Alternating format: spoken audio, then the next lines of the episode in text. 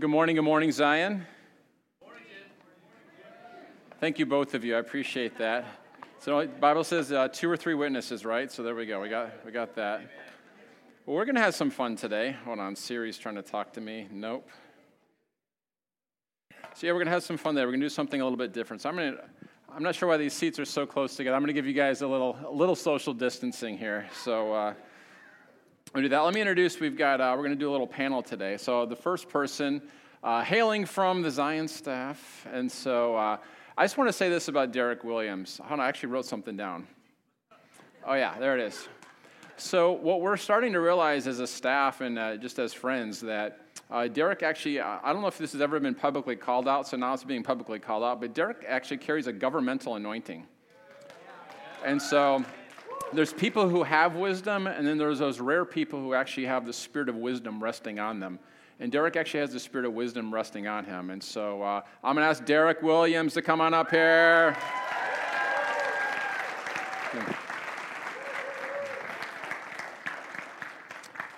And the second one, hailing all the way from Columbus, Ohio.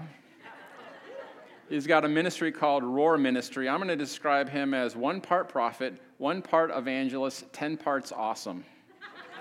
So, uh, welcome with me, Sean Smith.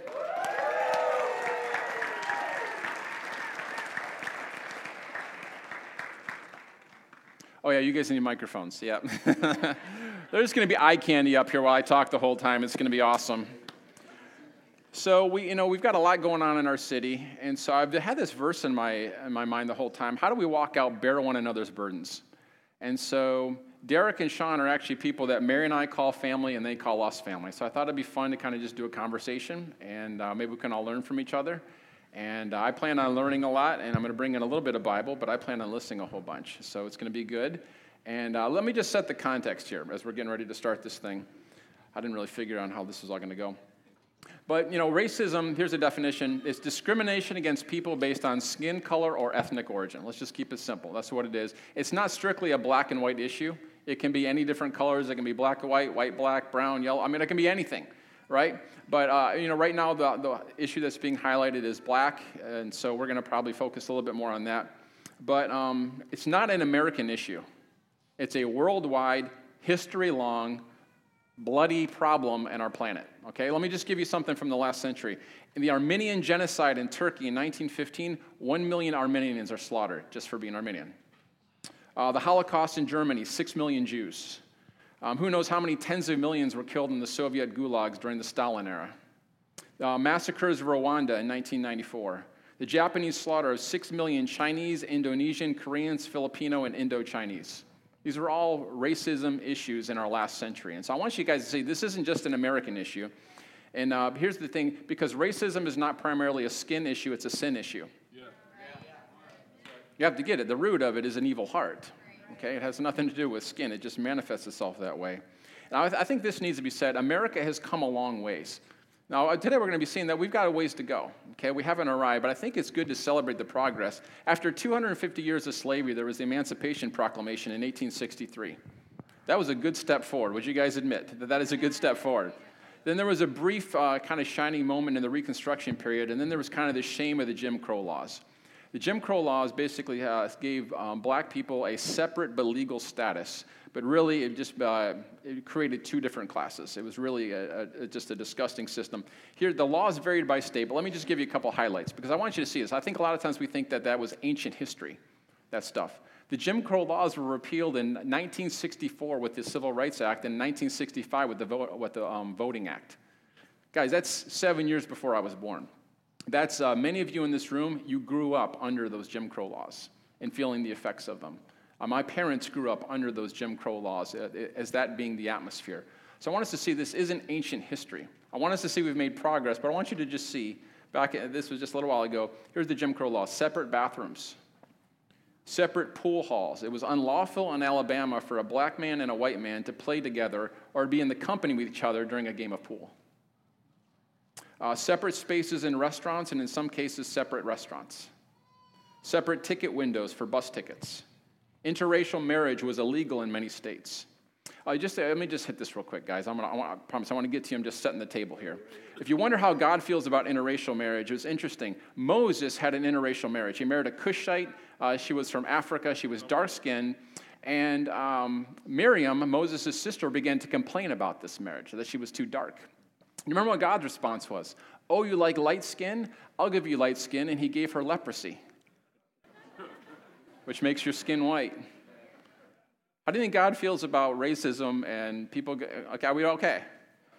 Um, another thing, um, uh, they had separate schools under the Jim Crow law, separate passenger cars on the railroads, separate hospital entrances and treatment areas. Are you guys getting a picture of what the atmosphere was?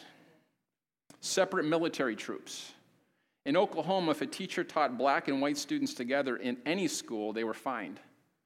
Separate phone booths, okay? Um, so that was that. But here's the thing thousands of black men and white men marched together and protested together and fought for the Civil Rights Act and for the freedom. Um, it's taken years to work out. We still have a long way to go. But listen to this leading black sociologists say that today, America is the best place to be born black. How are we doing? That's a step forward, guys.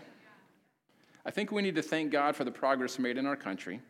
And uh, having said that, uh, I do think we have a ways to go. And so, just in the last couple of years of talking with friends and studying things, I do believe that black people experience, what, uh, experience life differently than white people in an unfair way. I'm not saying it's in every case all across, but I do think it's in the atmosphere. And the gospel doesn't just change hearts, it also needs to change societal structures where evil is present. On earth as it is in heaven is our marching orders. We need to make up there come down here. And we're going to get it, I'm going to close actually with a, um, not right now, I'm going to close at the end with a picture of heaven uh, at the racial diversity there. And it's interesting, he said that the reason this was able to happen is because Jesus ransomed it with his blood. There was a high price paid for us to become one, regardless. And so anything that uh, speaks against that, any racism, any of that stuff, is an affront and an insult to the cross of Christ.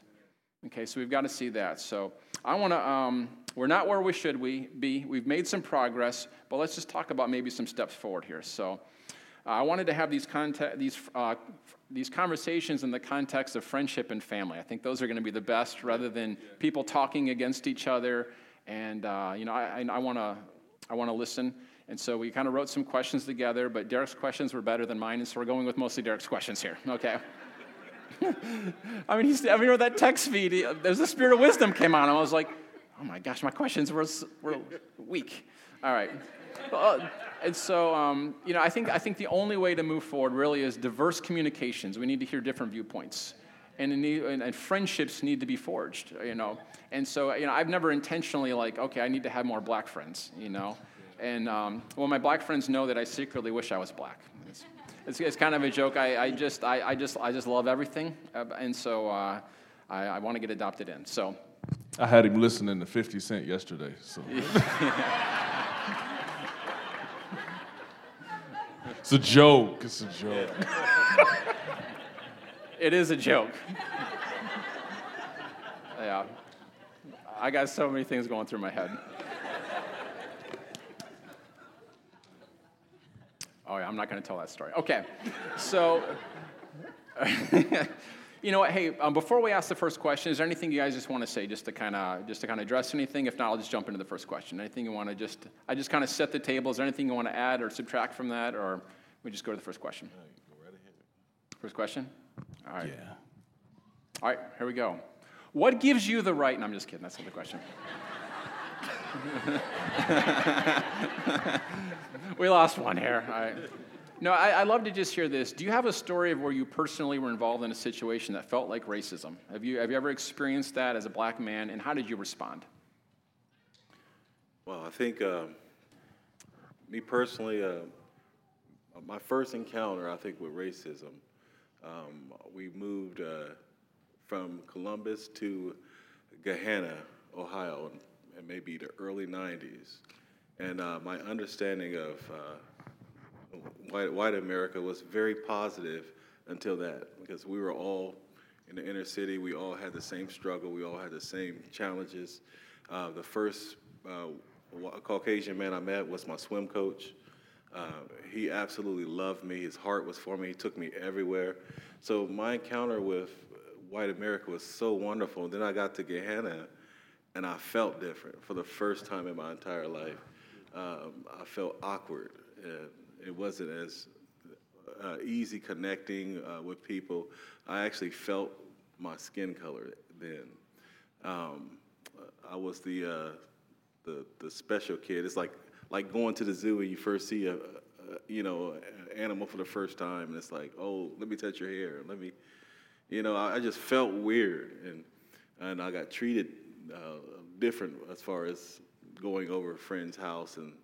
Um, you know, people believe in the stereotype of uh, what they thought Black America was, uh, based off of movies or music or you know just lack of understanding stories. Fifty Cent songs. Yeah, yeah. yeah. yeah so, uh, and uh, I think that I, I, as a teenager, I turned 16 and got my first car, and I was driving. Um, uh, over there by Ohio State University on the, uh, not the main campus, but the east campus.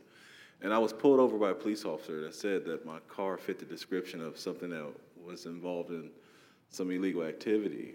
Uh, I probably was the only person that had that car like that in the inner city at that time. Um, so I cracked my window and he, he asked for my license. And I just knew he was profiling me based off of, you know, how I looked at the time, how my car was, the music I was playing. Uh, but I never changed my tone towards him. I gave him my license through the window, and the questions he was asking was very leading, trying to get a rise out of me. But I kept my, my heart still and calm, and and uh, he eventually gave me a license back, and I drove on down my way. Uh, when I shared it with my mother, she was furious, uh, and I really, it's almost like I was living in this this umbrella where it it really didn't affect me but I knew that it was there. Yeah, so that was yeah, that was your first experience. Yeah. Yeah. So were you a believer at that time? No, I wasn't. Okay. okay. I was just a lover. Lover. I love my mother. I love people. And, I really, I really think that's why God marked my heart for this. You know. I didn't. I didn't even realize that I was loving people.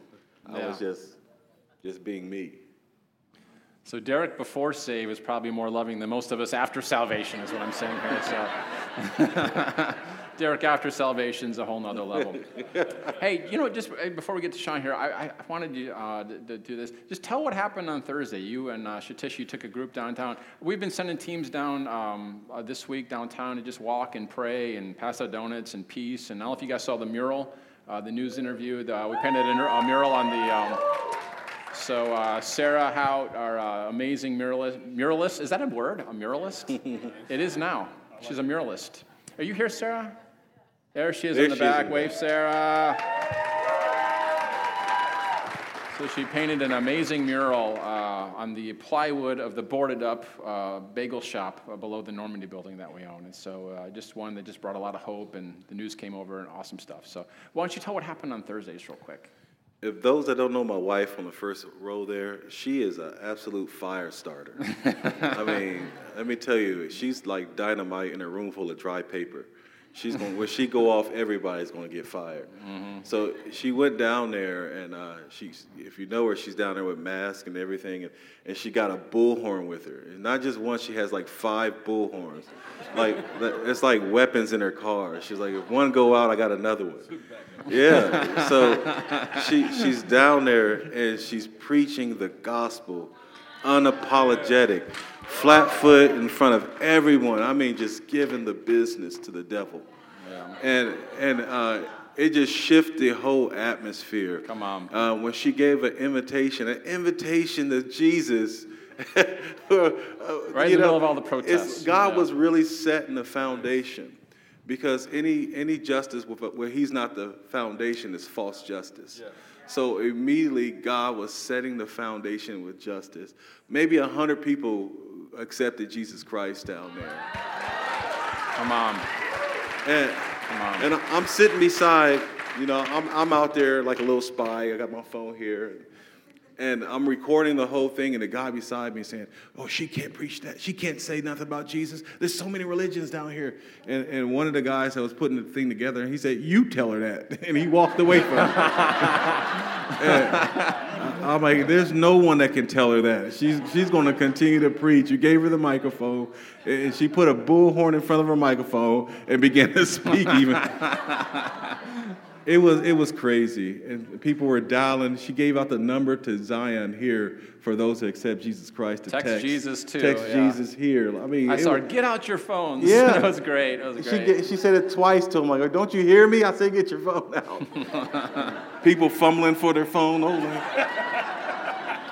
you don't I mess with mama. No. Absolute fire. And you got the microphone. We were uh, prophesying over people. And Yes, so, uh, it's like God uh, spoke to me as I was sitting. I was stirred up about uh, bringing people to the righteousness of Jesus. Yeah. And, and it just came out uh, uh, prophetically lucid and releasing over the whole community of uh, watchers, those that were there protesting, and um, you know just pr- uh, releasing that everyone will come into the unity behind Jesus Christ. Yeah. And um, I mean, it was so powerful. When we were done, we prayed at the seal. Everyone in the room, everyone that was with us, prayed right there, releasing so many different things in the atmosphere.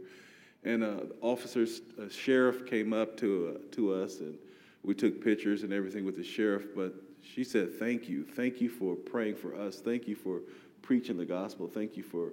Uh, just being who you guys are, and it was just so touching because So so many believers are on the other side of protesting.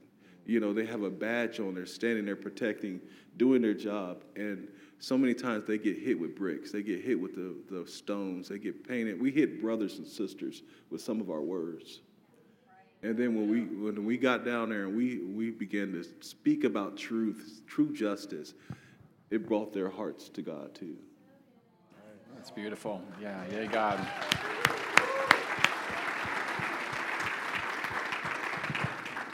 So, Sean, you grew up in the Columbus area here, and so um, what, what was it like? Have you ever had any encounter where you felt racism against you?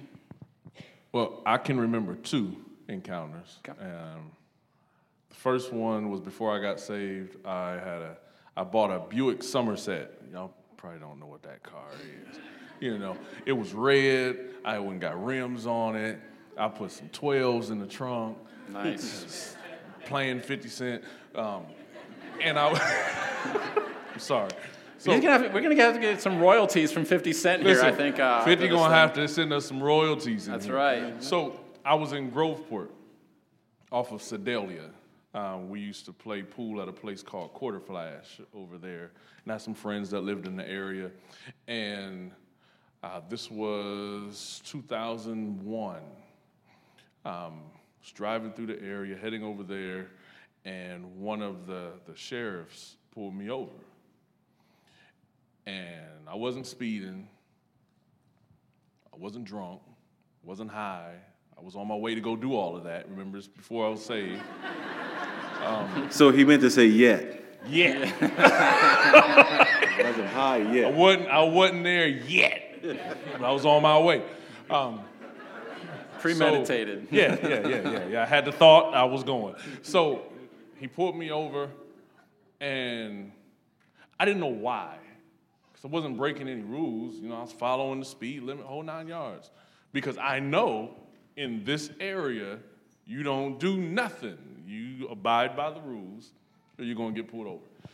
So he pulled me over, and I, and I pulled over right in front of uh, Quarter Flash, and and he says to me, You know why I pulled you over? And I said, No. Didn't ask for my license, didn't ask for my registration. He said, I don't know your car. And when you drove past, I saw you look out the window and I noticed your color. Mm. We're in Groveport. I said, well, wait, wait, wait, did I, was I speeding? And he said, Hand me your license. I said, Was I speeding? He said, Are you resisting arrest? Wow. I didn't get arrested. I hand him my license. He comes back and he says, I don't want to see your car out here again. Wow. If I do, I'm going to arrest you and I'm going to make them think you have drugs in your car. This happened 2001. Yeah, I was just gonna say something about Groveport too, but Man, listen. but I, I know Jim's trying to get out of here. quick We got, story. Can we I got some stories Can I about jump in on that for quick story? Jump in on it, yeah. Uh, this this is actually recent. Something about you, when you brought Groveport up. Uh, I took my family to uh, the Groveport Rec Center where we can go swimming and everything, and and I, I wasn't into swimming that day. You know, I was like, I'm just gonna sit out here in the car. I'm gonna take my family. They can all go. So I'm sitting out in the Groveport, the rec center, in my Hummer, um, in the front row, and I'm just playing Angry Birds or something on my phone while my family. Yeah, you know, my family's in there swimming. You probably got pulled over because you was playing I angry. w- I wasn't even driving. I was sitting in the parking lot. But they were angry birds. you got pulled over for emotionalism. I'm sorry. A sheriff walks up to my window and taps on my window. And I roll the window down. I said, Yes, how can I help you? And he said, uh, You know, we got complaints that you were out here selling drugs and smoking drugs. Me, of all people. And I'm looking at the cop. I'm like, uh, No, I'm playing Angry Birds.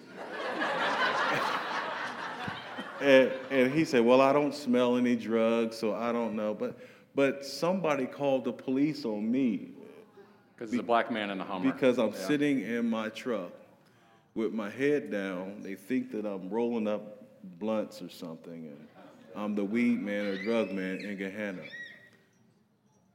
Based off of this, Yeah. Yeah, it is a wow. Did you want to share the second incident, or do you want to? Sure, I'll make this one very quick. Two weeks ago, Wow. um, on Monday, not this past Monday, but the Monday before, I was heading to pick up my youngest son, and I got, I'm at a Diley in 256, where it merges into one lane. Okay, so where there's two lanes, I noticed that there's a police officer in the lane next to me, five cars behind me. I noticed him, it's a habit, you know. I noticed we get to the lane where the lanes merge, he hits his lights. All of us get over, every one of us, because, you know, he's about six or seven cars behind me now. So we all jump over. Nobody's knowing where he's going. He flies behind me. Now I'm confused, sitting there in my car, like, I don't know what you're stopping me for. He comes up to my window, he says, he waits about three minutes before he gets out of his car. He comes up to my window, he says, Are you Sean Smith? I said, Yes, I am. He said, Is this your car? Yes, it is. You must know that already if you ran my tags. He says, I've never seen your car here. Now, mind you, this incident is what prompted me to sell my car yesterday. Wow. Legitimately, like no joke, I literally sold my car because I was tired of being profiled in this car. Not the Somerset, another car. So the man is talking to me in, at the window and he says, Do you know why I stopped you? I said, No. I said, Before you tell me why you're saying you stopped me, um, I need to ask you a question. And he said, What's your question? I said, Are you profiling me because of my car? Because that's going to make a lot of difference to me on something I'm about to do. He says, I've never seen your car out here. I said, Okay. Why'd you stop me? He said, Well, I've never seen your car out here. He runs my license. He sees my insurance is good, my tags are good, my driver's license is good. He comes back and he says, um, I don't know where you're going, but your car fits the description. I said, okay. I, I get a little antsy Yeah. and I'm asking him questions. And I said to him, this was the question that made him upset. I said, I saw you at the light. You was five cars behind another car, like on the other lane. When did you run my tags? He said, I ran your tags at the light. I said, I, I don't believe that. You ran my tags when you got behind me because there's no way in the world you could have saw my tags from five cars behind in the second lane. He says to me, Are you getting smart? I get antsy again. I look in my, dri- my driver's mirror and I see his vehicle. I look in my rear view mirror, I see his vehicle. Not I look in my passenger mirror and I see another officer coming through the grass of where the old, what is it called? Bag of nails or something. Cutting straight through the grass. Officer comes out, I look, it's a lady, she points her gun through the window. My first thought was, all right, should I cut my phone on? Should I call my children? Because normally these incidents don't end up right. I leaned back, I looked at the officer, I said, what, what, is, what is she doing? And I told the young man, who looked like he was about 19 years old, I don't like stuff like this. You're gonna need to stop this. You just told me I didn't break any rules. You just told me the reason you stopped me is because of my car. You ran my tags, ran my license, ran my insurance, and I'm clean. What is she doing? What made that incident worse to me is she wasn't a white female, she was African American. She was young. The young man said, She just got on the force. And because of how I stopped you, it made her nervous. I said, Both of y'all need y'all's badges took. So I ended up making a conscious decision two weeks ago to put my car on the market because I'll never go through that again. I have a six year old and a five year old, my two youngest. All I kept thinking of was, what if they was in the car? Because she pointed the gun through the back window. So that was two weeks ago, which now is kind of like, eh. Yeah, and then to wake up Tuesday and see what happened to Mr. Floyd yeah. and have to tell my children, who now call me every five minutes, talking to my dad, are you okay? I can't even get on an airplane or drive down the street without my son calling me because he's nervous. Okay, I'm sorry. No, we need to hear it. We need to hear it. We don't have that experience, and so I've never had that experience at least. I don't want to overpaint a picture that, uh, I don't want to paint a negative picture of police. I love police. We guys, we are thankful for the police. If this country is as crazy as it is with law enforcement, the answer is not to defund the police department and have no law. That's right. Okay, and so, um, yeah, I, I'm sure that the mayors, you know, the mayors are over the police force, that they're, they're working on how do you train people in de-escalation techniques, you know, I'm, I'm sure they're gonna work on all that. So the answer is not, bad, you know, it's, it- the answer is better people, you know, and so it, it's, it's a hard issue. So thank you for saying it. It's hard for us to hear, but we need to hear. I wanted you guys to hear it from someone who's not a stranger, not someone who's, you know, just on the news that it's easy to say. I wanted you to see the, those incidences, it could have been one of my friends, one of my brothers. We have another um, person who used to go here. They moved out of state, and he was uh, he got pulled over for a cracked windshield. And he said before he knew it, there was three off three cars surrounded him in a formation with their guns drawn, and he's with his wife and his two little kids in the back seat. And uh, he's scared to death, thinking I'm going to be the next person on the news. And so these these these aren't isolated incidents. I don't want to paint a picture that it's all over the place. You know, I think that there was, uh, was it, um, nine unarmed uh, police shooting deaths in 2019 in the whole, in the whole gambit. There's been three this year of unarmed uh, people uh, dying at the hands of police. I don't want to paint a picture that it's all the time. And I do think there is a, a liberal bias media. Uh, can you name me any white guy who's gotten shot in the last 10 years by the police? No, you can't, because that doesn't make the news. So I do think there is a liberal bias, but I do think that we need to wake up and see that there's a real problem here. And part of us bearing one another's burdens is understanding that this is a real issue and how can we help. And so we're trying to get to the solution side, but I think we need to hear the tough stuff. Are we okay? All right. So, um, second question from Derek. Actually, I think all of them are. Um, who's to blame for what we are facing? Who's to blame for what we are facing? Well, well, first of all, we, with the understanding that we don't wrestle against flesh and blood. You know, s- we have to start at the root of every issue, and it's a the person that's hiding a, a, a little defeated devil that has no power, no authority, that whispered through the weak and uh, uncommitted to Jesus people, and uh, he plays them like puppets. You know, so many times we want to pull a big brush out and paint everyone. You know, white people this, black people that, police department this. We forget that there's brothers and sisters in law enforcement that's that's on the, the walls, right? There's first responders that that are standing for righteousness and doing their job, doing it the right way, and we can't hit them with friendly fire. And and then there's people who uh, you know just just, just standing there, you know, with their badge and doing the right things, or, or throughout, even in the government, throughout the whole world, there's people doing the right things and they're taking unfair blame. You know, one thing about being a Christian, um, we're to be holy and without blame.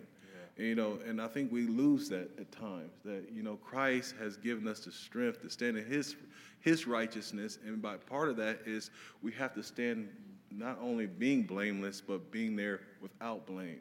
I- I'm not coming before Christ saying, Lord, look, at what he did or she did, or, because I can't love the person if I'm always blaming the person. Wow, that's good, Derek. So, part of the freedom of being a believer is to trust Jesus to be the one that brings vengeance. His vengeance never want to kill people, want to save people.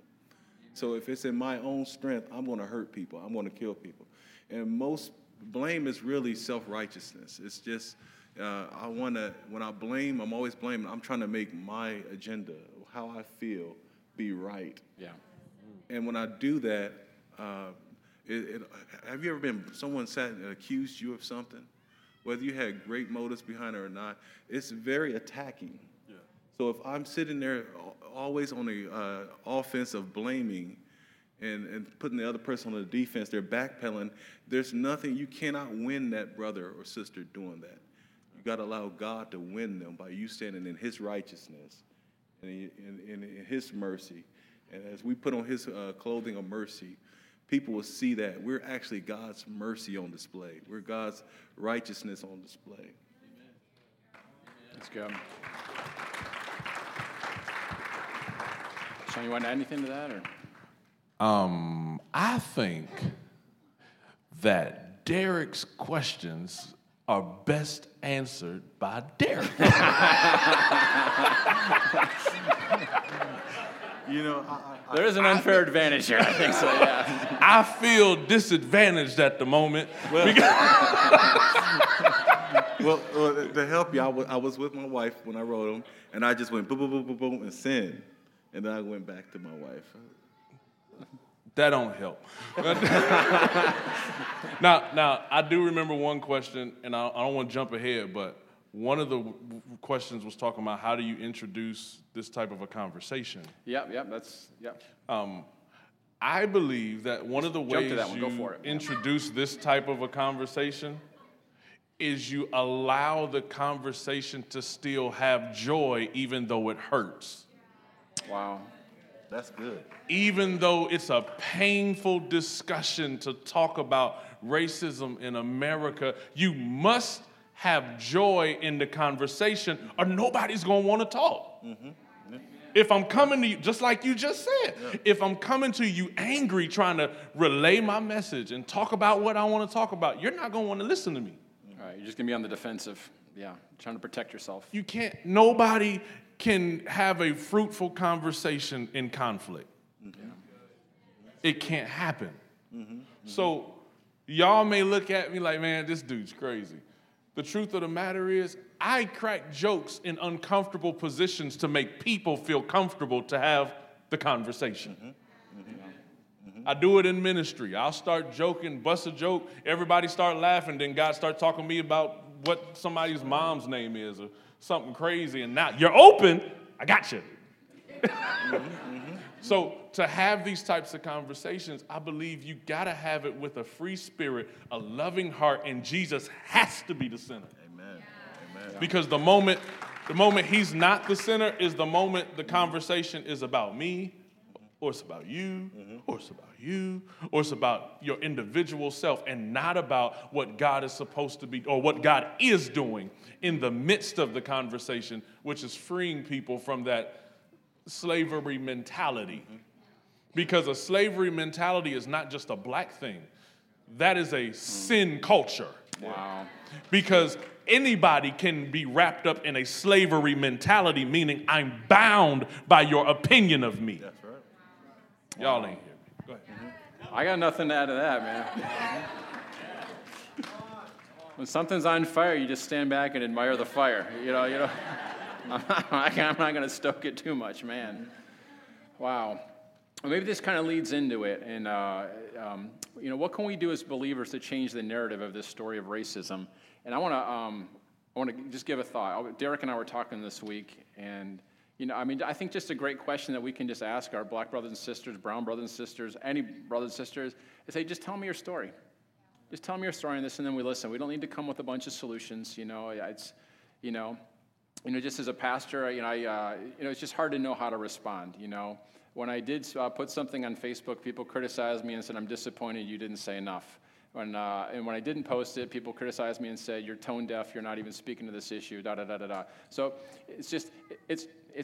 There's no one who has the perfect answer. In case you haven't heard, I'm not sure if you watch the news, you're like, "That's it. That's the perfect answer." That's it. no. I mean, there isn't one, and so it's going to have to be about changed hearts at some level.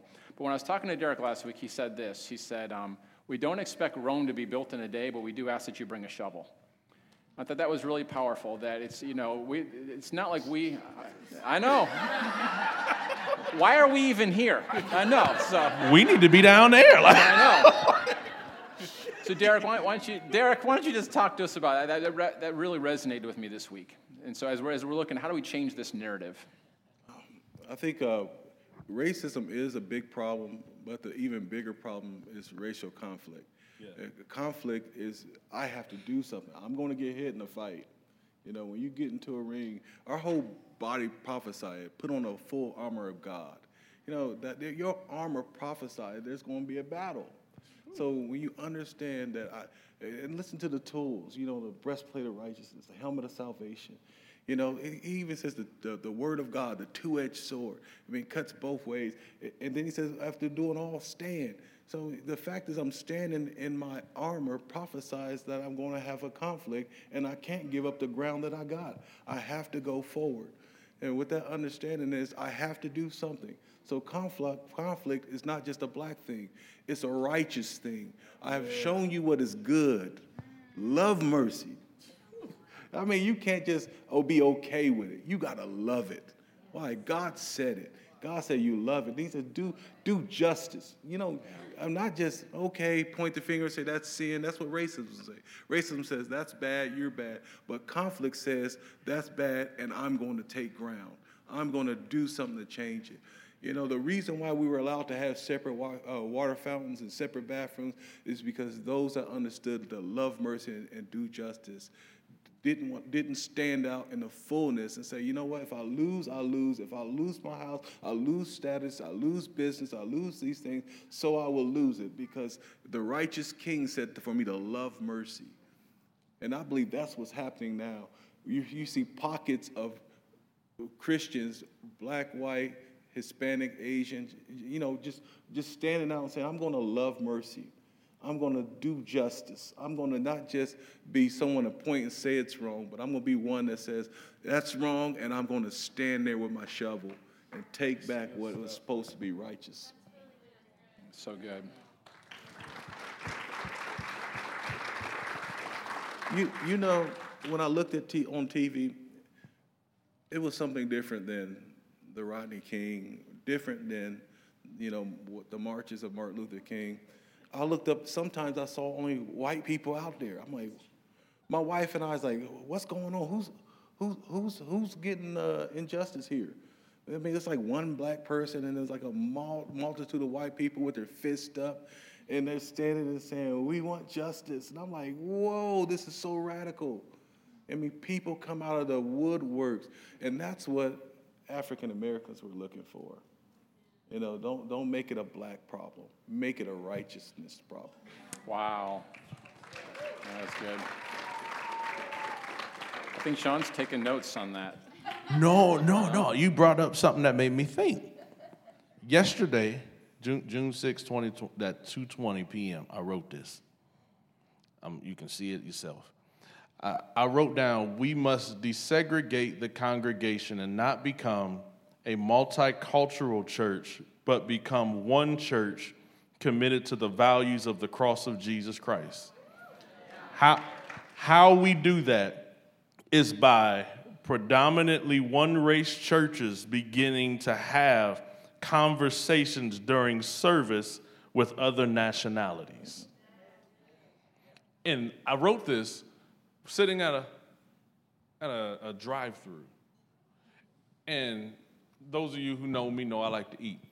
So, um, God gave me this, he gave me this open vision of, y'all heard of the Rib Fest that happens downtown, right?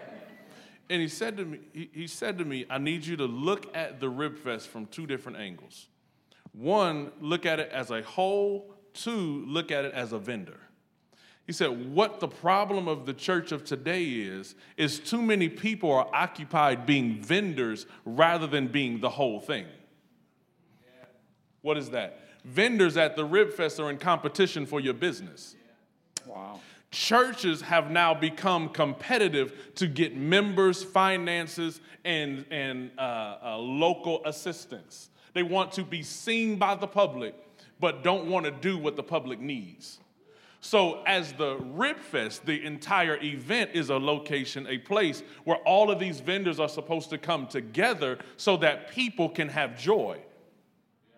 But the church has become like vendors. Mm-hmm. Rather than being the supporters of an entire event, we're at each other's necks, mm-hmm. trying to outdo each other, trying to, uh, uh, let's see who can get the most lights the most smoke, the most sound in a building? Who has the best technology, the newest cameras? Who, who has the craziest worship team? And it's more of a competition. Come on, raise your hands up in the sound booth. That's what I'm talking about. See, this is what, what changes the dynamics of the church of today is these types of conversations. When it's no longer about black, white, Latino, Asian, but it's about one church under God. It's not about, when, when we start to realize we have a responsibility as the kingdom to be kingdom. I'm sorry. Oh, it's good. Yeah. yeah. It was almost like you had to ask your own question because Derek's questions were too. easy. Yeah, I'm not fooling with him. no, no, yeah, yeah, we're on our own track here. Yeah, man. yeah, yeah, so, yeah. I got my own questions in my phone. Yeah. you, you know, uh, piggybacking off what you just said, Pastor Sean, um, if if Jim and Mary didn't sit with my wife and I and ask me, you know, for lunch and eat over a cold breakfast or lunch or whatever it was, look how many lives would have never been impacted if he never said, "Hey, can we talk?" Look how many people I have met, how many people that uh, that poured into my life, and I had an opportunity to pour into yours. That would have never took place if he would have said, "You know what? I'm good. I'm gonna stay here," and not find out what's on his heart. So we miss God moments when we don't stretch out. Yeah, man. Yeah, that's good.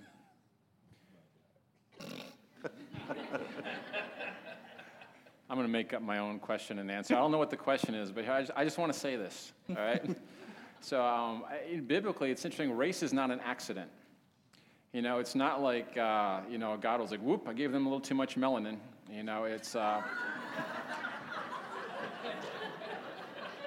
I mean, really, it, you know. It, and so you see, uh, you know, Acts 17 says that we all came from one man. So all the genetics for black, brown, yellow, all were already. You know, Adam was made from the dirt. He probably had some color. And so, um, but all, all the, uh, all the genetics were in Adam, and it said that he fashioned Eve. That means he crafted her together carefully. So the two of them came, and you can see that they were having different kinds of kids because the time, the time we get to Noah, um, the whole earth was repopulated through Noah after the flood, right? Genesis 9. And uh, it says that there was um, Ham. You know what Ham's name means? Black or burnt. You know what uh, Shem, the, the second son's name? It means brownish. You know what Japheth's name means? White or creamy.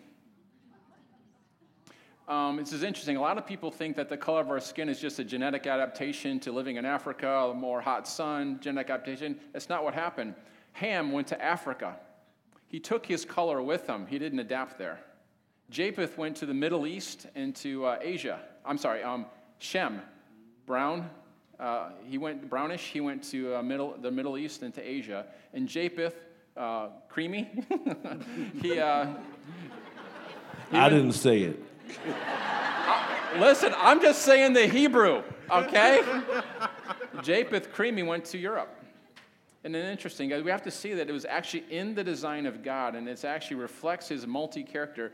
You know, it's, it's, not, it's, it's not even about one race, it's, it's, it's about one people, and there's no one people group that could express fully the, the beauty of Jesus, the beauty of God. And so it's actually a work of the Holy Spirit to have unity in the midst of diversity. That's the whole analogy in 1 Corinthians 12 of the body. The Spirit makes us one. So all these, guys, there's nothing more radical than the Jews and the Gentiles. Mm-hmm. Like, like that is about as far apart as you can get. I mean, there was laws, and you touch me, and you're, you know, I'm unclean, and you know, all that stuff. I mean, it was like the ultimate cootie laws back then. All right, and so, um, but the Holy Spirit has done amazing work. That He, he says, there's now there's neither uh, slave nor free, Jew nor Gentile, black nor white, male nor female. All that stuff has been because now our identity. We don't get to have our identity in our race, but in our righteousness. That we all have one Father. And so, guys, the, the, church is the only one that has a solution to this thing. Mm-hmm. Absolutely. For us to lay it down. But I, wanted, I wanted you to see that race is not an accident. It's actually on the heart of God because there's no one color that could express what's inside of Him. That's mm-hmm. good, man. Mm-hmm. I'm glad I didn't have to answer that question. well, maybe we'll, uh, let's see. Uh, there is that question about um, racism is a hard thing to bring up. Is there a simple way to bring it up and address some issues that I may not have seen in my own family circles? We kind of hit a little bit. Is there anything you want to just circle back around on that, or?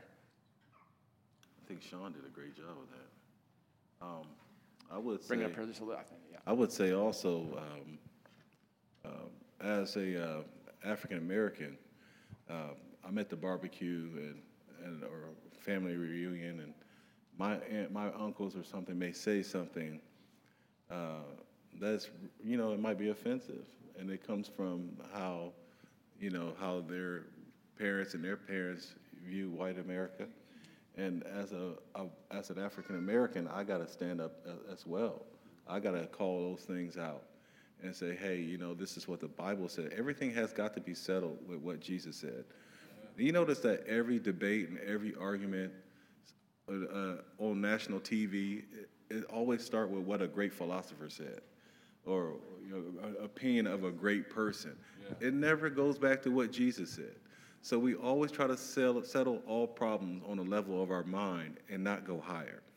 I mean, we want to figure out where, what law can we write, and God says just implement the ten that I put in. You know what I mean? That, I mean, you don't have to be hard. It's, it's not brain surgeon. Just implement what God said. I don't have to try to figure out it. I don't have to put, you know, fast for five days. And we have a shut in and no one showers. And try to figure out what, what will make this world function. That's a real talk right there. That's you, you real know talk. You know what I mean? When you, you, are just giving all that you have and, yeah. you know, clothes, the same clothes for five days. Just, then we don't have to do all it's that. It's called youth camp. Yeah. yeah. his, his words, his, his, his uh, laws work. Yeah. They work in heaven for all eternity. They've been working for billions of years, yeah. and they'll work for us. I think it's powerful where uh, you, do see that as a biblical pattern when there's racial injustice, they call it out. So remember, Peter's got this great revelation of how the Gentiles are not unclean. You don't have to, you don't have to eat kosher anymore. And so he's partying up. He's eating the pork chops. He's eating the pulled pork barbecue. I mean, remember, I mean, really, he gets the revelation that he can eat all that stuff, right? But then he gets around some of his uh, circumcision friends. Remember in Galatians 2? Things are going good. You can see him. He's eating the pork chops with, uh, with his Gentile friends. And then the, the, the, group from the circumcision that does not think that the Jews and the Gentiles should be meeting together. And uh, it says that um, Peter even got Barnabas to commit this sin. Now, Barnabas grew up in, uh, in Cyprus, so he grew up around Gentiles. He grew up around it, and so he's friends with them, and all of a sudden he pulls back too. Everything, which is, everything's going great until Paul notices. It took one righteous person to say, listen, uh, I think I even wrote it down. He says, um, what you're doing is not in step with the gospel.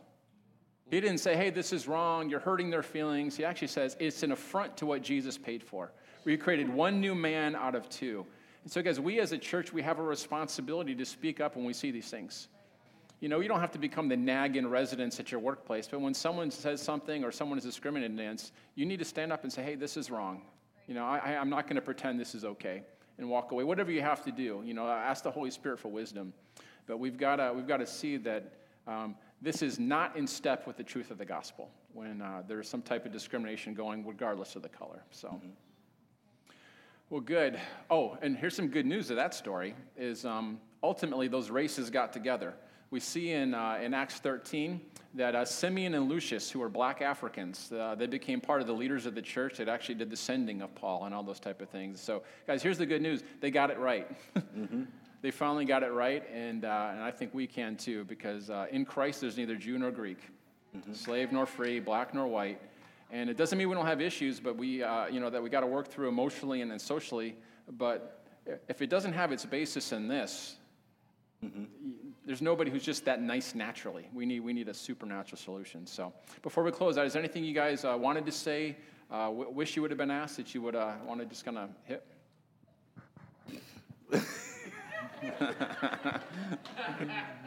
Derek had seven questions. We didn't get to all of them, all right? So, actually, piggybacking off what you what you just said, um, these identities were that you were just mentioning were the people that were in the church at that time.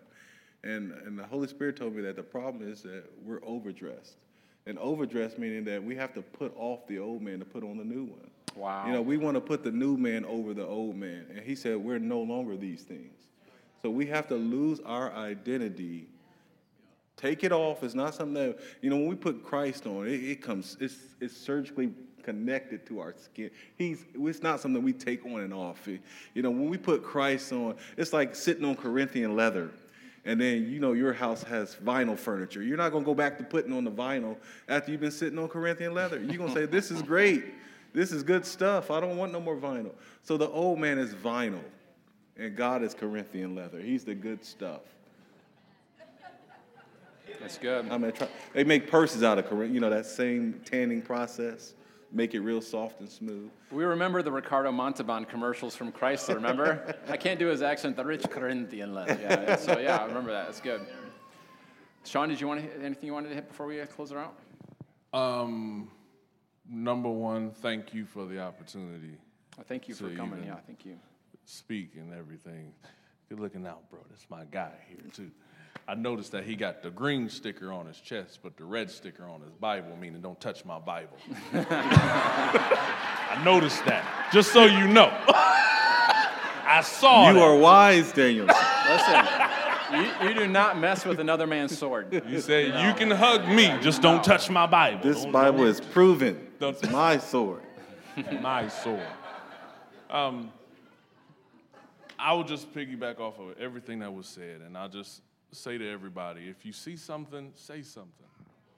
You know, racism is not something that's just going to be beat in a day. And it's not just going to be beat by one ethnicity.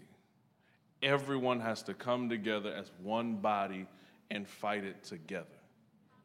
Um, next thing I want to say is I don't know who you are in the room, but if you got a pain right here on your right side, it's right here. Right here. I felt it when I first sat on the stage. Right here. If you're in the room, I dare you to lift your hands and get free right now. Stand up real quick. Is you on your right side as well? Listen. you too? All of y'all who got that pain on your right side, lift your hands. Listen, we, well, I'm sorry. Do it. I felt it. It's been bothering me the whole time I've been sitting on this stage. Last time I was, I was in West Virginia. It's what, one, two, Three, was it three up there? Three and four, right? It's four of you? Okay, you can put your hand down. I followed directions. Listen, he was like, I would have went home with my hand up in the we, air. We was if in you never West, told me to put it down. We was in West Virginia. I had to preach a revival, and and as soon as I got up, I felt a pain hit me about right here on the left side, and I was like, you know, I didn't come in here with it. Somebody in here got it. If you want to be free, Just have faith, step up, let's get you healed. Nobody moved. I said, okay, this is what we're gonna do. I'm gonna finish reading this text. You got four more words to go. And I'm gonna pray for myself, get healed, and you gonna sit here with that pain until I get done preaching. I'm de- listen, I took a whole bunch of people with me. This is documented on video. We cracked up laughing. We still laugh at this video. Told them that I got to one of the last words. A lady stood in the front. She came up. She said, It's me. I said, Is it right here? She said, Yes. She says, I have a tumor up under my chest, my breast. I said, oh, Okay, awesome. God can do anything but fail. The lady said, I believe it. I said, Well, we got a little personal. God said a few things about them, their life, all of that type of stuff. She lifted up her hands in faith. I didn't come off the stage. I didn't ask none of our staff to lay hands on her. I said, Do you believe you're going to get healed? She said, Yes. She lifted up her hands and the tumor fell out of her dress. Oh, so good. Why am I even saying that? One, it was nasty. Yeah. You can see me on the video, like, really? All right, God, you could have just God? shrunk it, you know, just fall off. Like, oh God. Two, I want to build your faith to believe that you can walk out of here healed. One, two, three, four, all four of you, put your hand where it's at. Come on, Lord. If you got that pain, it's on your right. Listen, it gets on mine. I got up here and was like, oh, okay. That's why y'all, y'all probably saw me kept doing this and moving in my seat because I kept feeling it. Like, man, this is ridiculous. This ain't mine. I'm pretty daggone healthy. I got four boys. They keep me very healthy. Um, put your hand in that spot. Everybody else, if you could, stretch your hands towards one of the people who are having that pain in their body. Uh, Lord, we thank you for what you are about to do and already have done. You, you paid for this healing on the cross.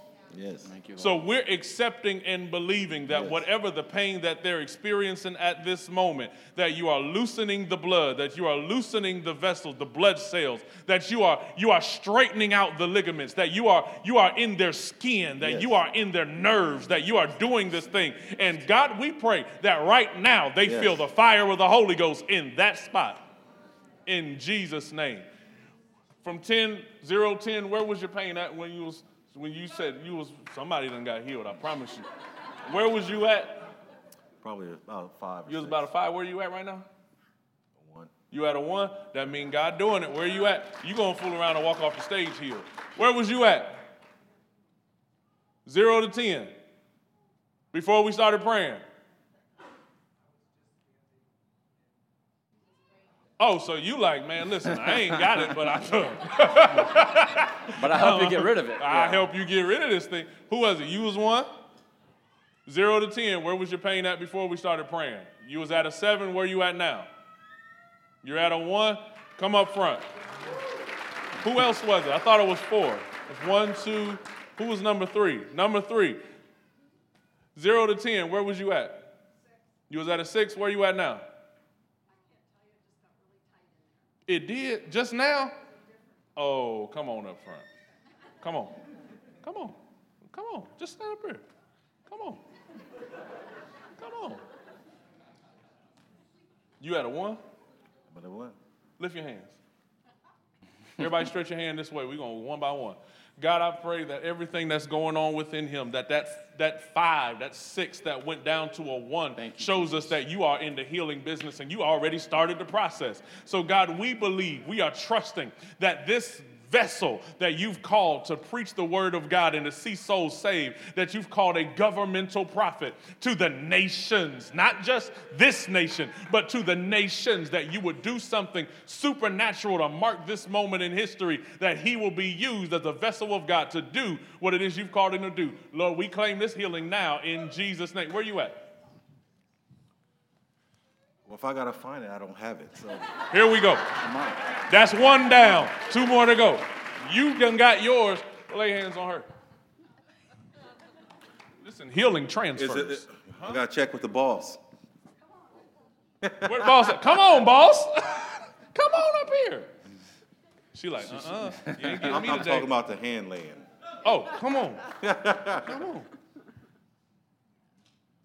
Lord, we believe that you've called her to be a voice of change for not just people in this church, Yes, not just people in this region, not just people in this city, but thank you, God, for putting her name on the minds and hearts of people who want to know what real deliverance looks like. Yes. God, I thank you for using her as a vessel Yes. to bring deliverance to many. God, I thank you for giving her the sound of Paul and Silas when they were locked up. For what's inside of her is the sound of worship and prayer that will cause an earthquake to take place in the regions where she stands her feet.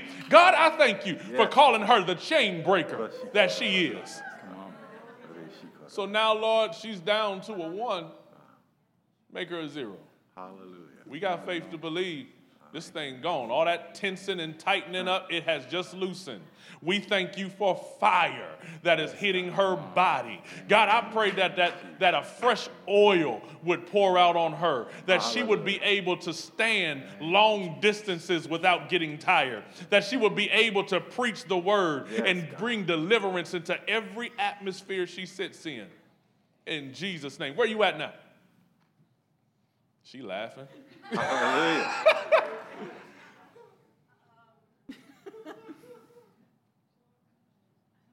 Loose. You done got loose. Where's your numbers? I like numbers. Numbers are fun. Is it breakdancing loose? Huh? Is it turbo loose? Huh? It's hard to gauge pain. It's hard to gauge. Okay, do something you couldn't do. What could you not do before you came in here? Kind of like that. Who said karate? man, I'm praying for you, man. he said karate. You couldn't do that at all? Well, not with. You're good? She said she good. Come All right, both of you. Hold on, don't go nowhere. You was at a one, where you at now? Where are you at now? You still out of one? You about a half of one or something? hey, hey, hey, Mary. Can I use Mary real quick? And then I'm, I'm gonna walk off the stage. All right. Hey, Mary. Um, the Lord told me that she carries an anointing similar to you. She is a worshiper who will spend time in God's presence to understand God's plan. He told me that there are songs that she's been writing that nobody even knows about, which is why I need you to lay hands on her. And command that point five to leave. Who get a point five pain? What, what, who, who does that? Lift your hand. Where your pain level at? that at could now? be a gas crap. I mean, come on. Half a point five. Huh? Is zero? Come on, y'all. on, Clap you, your hands in here. Thank you, man.